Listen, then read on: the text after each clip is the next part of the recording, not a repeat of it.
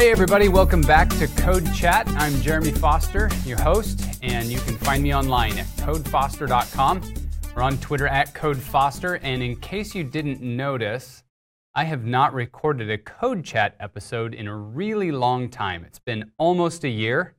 Uh, I've got a good excuse. I've been busy with a lot of other things. Now, that's, that's a terrible excuse, actually, but it, uh, it's the truth.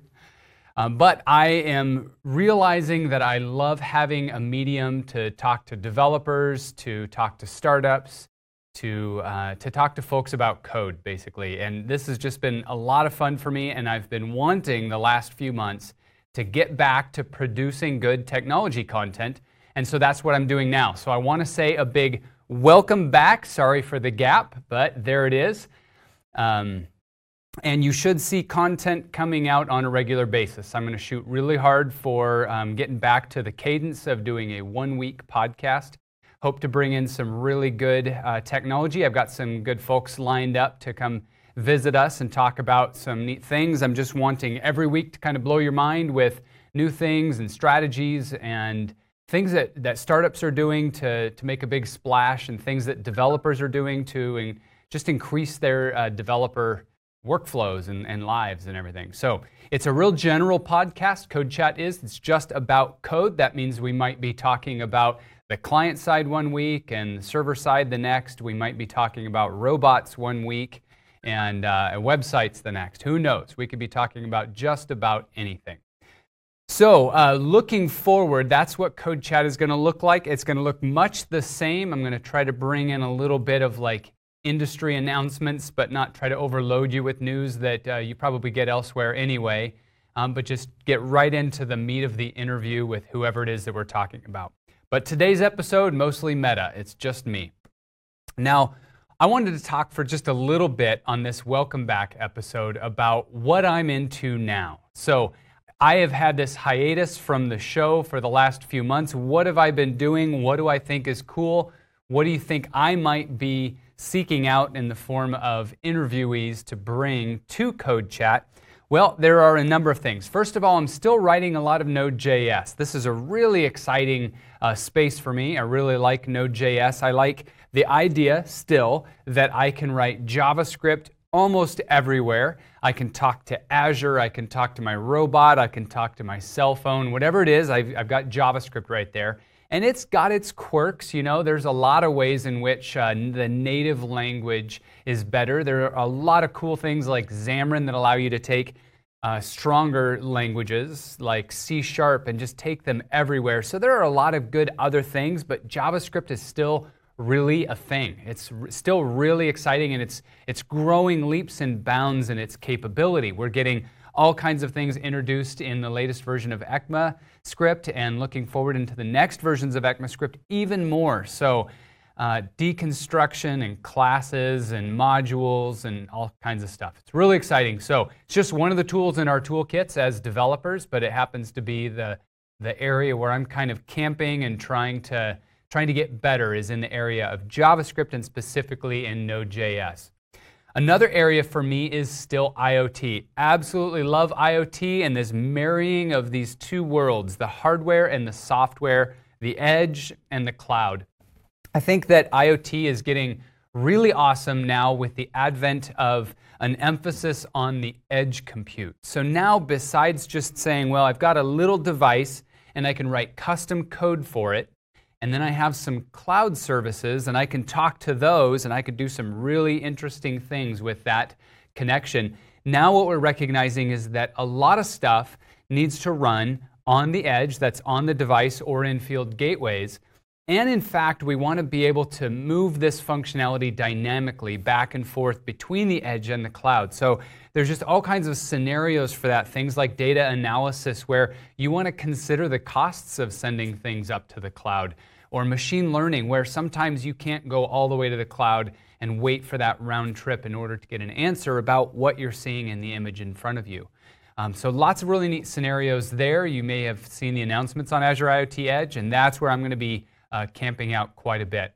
I actually have an idea for a project this summer to work on. I'm going to see how much progress I can make where I'm going to be using an edge device inside of a boat because when you're on a boat, you don't always have a really good connection to the internet. And so sometimes uh, you want to get selective about where things are processed. Am I going to process that here while I'm in the middle of the ocean, or am I going to send that to the internet because I have a good connection while I'm at a marina? So IoT still a really fun area for me. I was recently at the San Francisco Maker Faire, the Bay Area Maker Faire, and man, what a IoT Maker Fest that is. If you've never been before, it's just super exciting to walk around, meet the makers, and just get all of these ideas. I just had a notebook and I wrote down so many ideas of things I wanted to go back home and work on.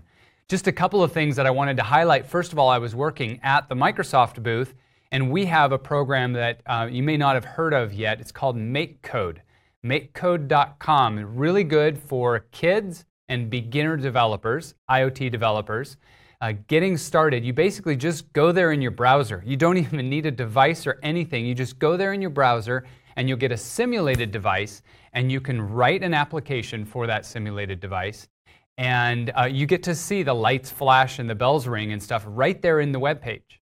And then when you're ready to actually publish it, you plug a device in. If you've got it, plug it into USB, doesn't matter what kind of computer you have, and you download it to the device, and then you see it work on the actual device.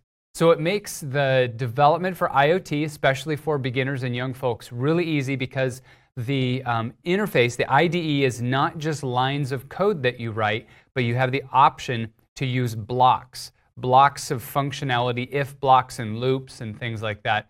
So kids can really come up to speed on it. They can wrap their head around what's going on. They can create their own logic. And we saw it right there at the booth where, where kids would run through a quick tutorial. It would take them about five minutes. And then sometimes they would spend the next 15 minutes doing their own thing, making different lights flash and, and, and all kinds of stuff. So I really like seeing the light bulbs come on in the young minds. That's really exciting.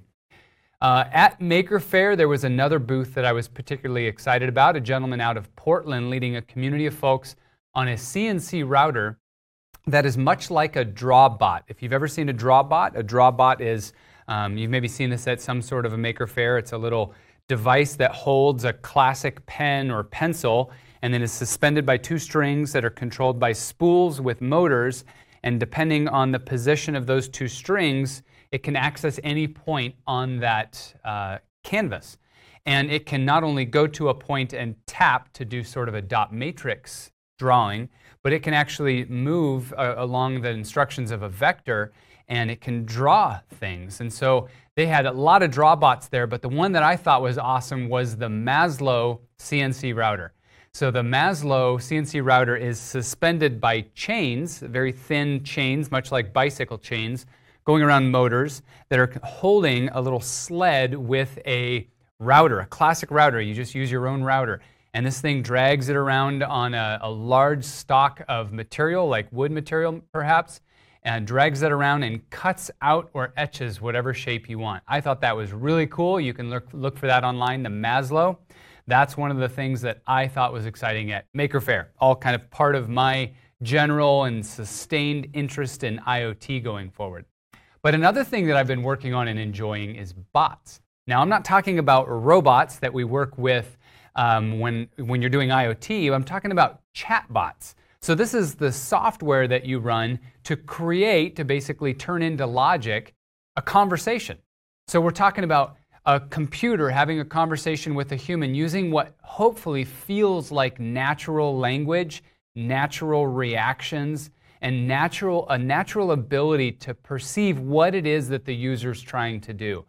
The thing I like about bots, about chatbots, is that with bots, you are basically um, really utilizing your language of choice. So Microsoft's bot framework allows you to write in C Sharp or in Node and I choose Node. And in Node, um, you have to really have a handle on the language in order to implement a conversation.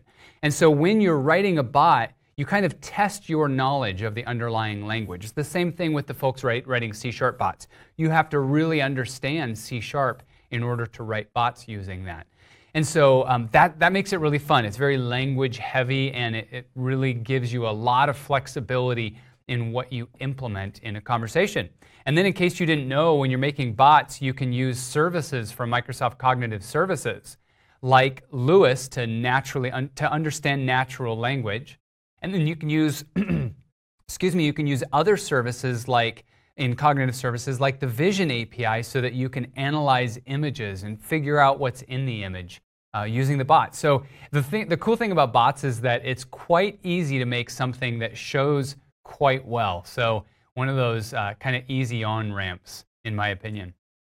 And then another thing that I'm excited about, although I'm not extremely well versed in yet, is machine learning. Machine learning is one of those topics that I think is a is a non-avoidable, an unavoidable topic for developers. You as a developer are going to have to know some machine learning going forward. It's just going to be essential. It's going to be a part of all of our jobs. Um, the concept of machine learning, which is basically looking for patterns inside of data that help you to make decisions about what you do going forward, is fundamental. Fundamental. So look for more content on Code Chat and uh, try to come up to speed yourself as a developer on the topic of machine learning because it's huge. It's already huge and it's going to get huger. Next topic that I'm interested in, but once again, not necessarily well versed in yet, is blockchain.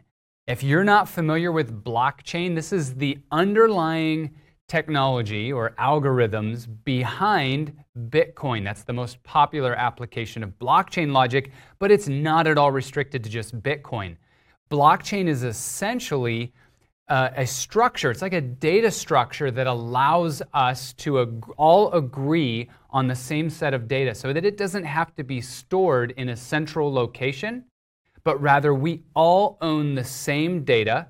It's just that you only have visibility into the data that's yours. The rest of it's encrypted. But we all have that same set of data, and so we all agree on the history. So we can all agree that Jim has 47 bitcoins because we see all the transactions that led up to him having 47 bitcoins. And if it's not Bitcoins, if it's anything else like um, personal data or, or whatever, once again, you own the data. It is encrypted, but it is in a public repository that we can all agree on. And so we can all have this confidence in the validity of the data. And then, as kind of a follow on to blockchain, Ethereum is, is a, a blockchain structure that doesn't just store data like a database. As opposed, it stores programming. So it stores logic. This is the best of my understanding of Ethereum so far. It stores logic, and so that we can all agree on the functionality of a system. It's kind of, I heard the analogy that it's kind of like a blockchain VM. So it's like a machine that has a certain way that it runs that is known by everybody, agreed upon by everybody, and modified going forward by everybody. So, some pretty exciting things there that I think are going to be massive paradigm shifts in our jobs as developers and in what we bring to the world in information management. So uh, I hope you guys are as excited about things like that as me. Uh, let me just reiterate that uh, I apologize for the gap in code chat, and I really look forward to bringing some good content to you guys going forward. So I will see you next time on Code Chat.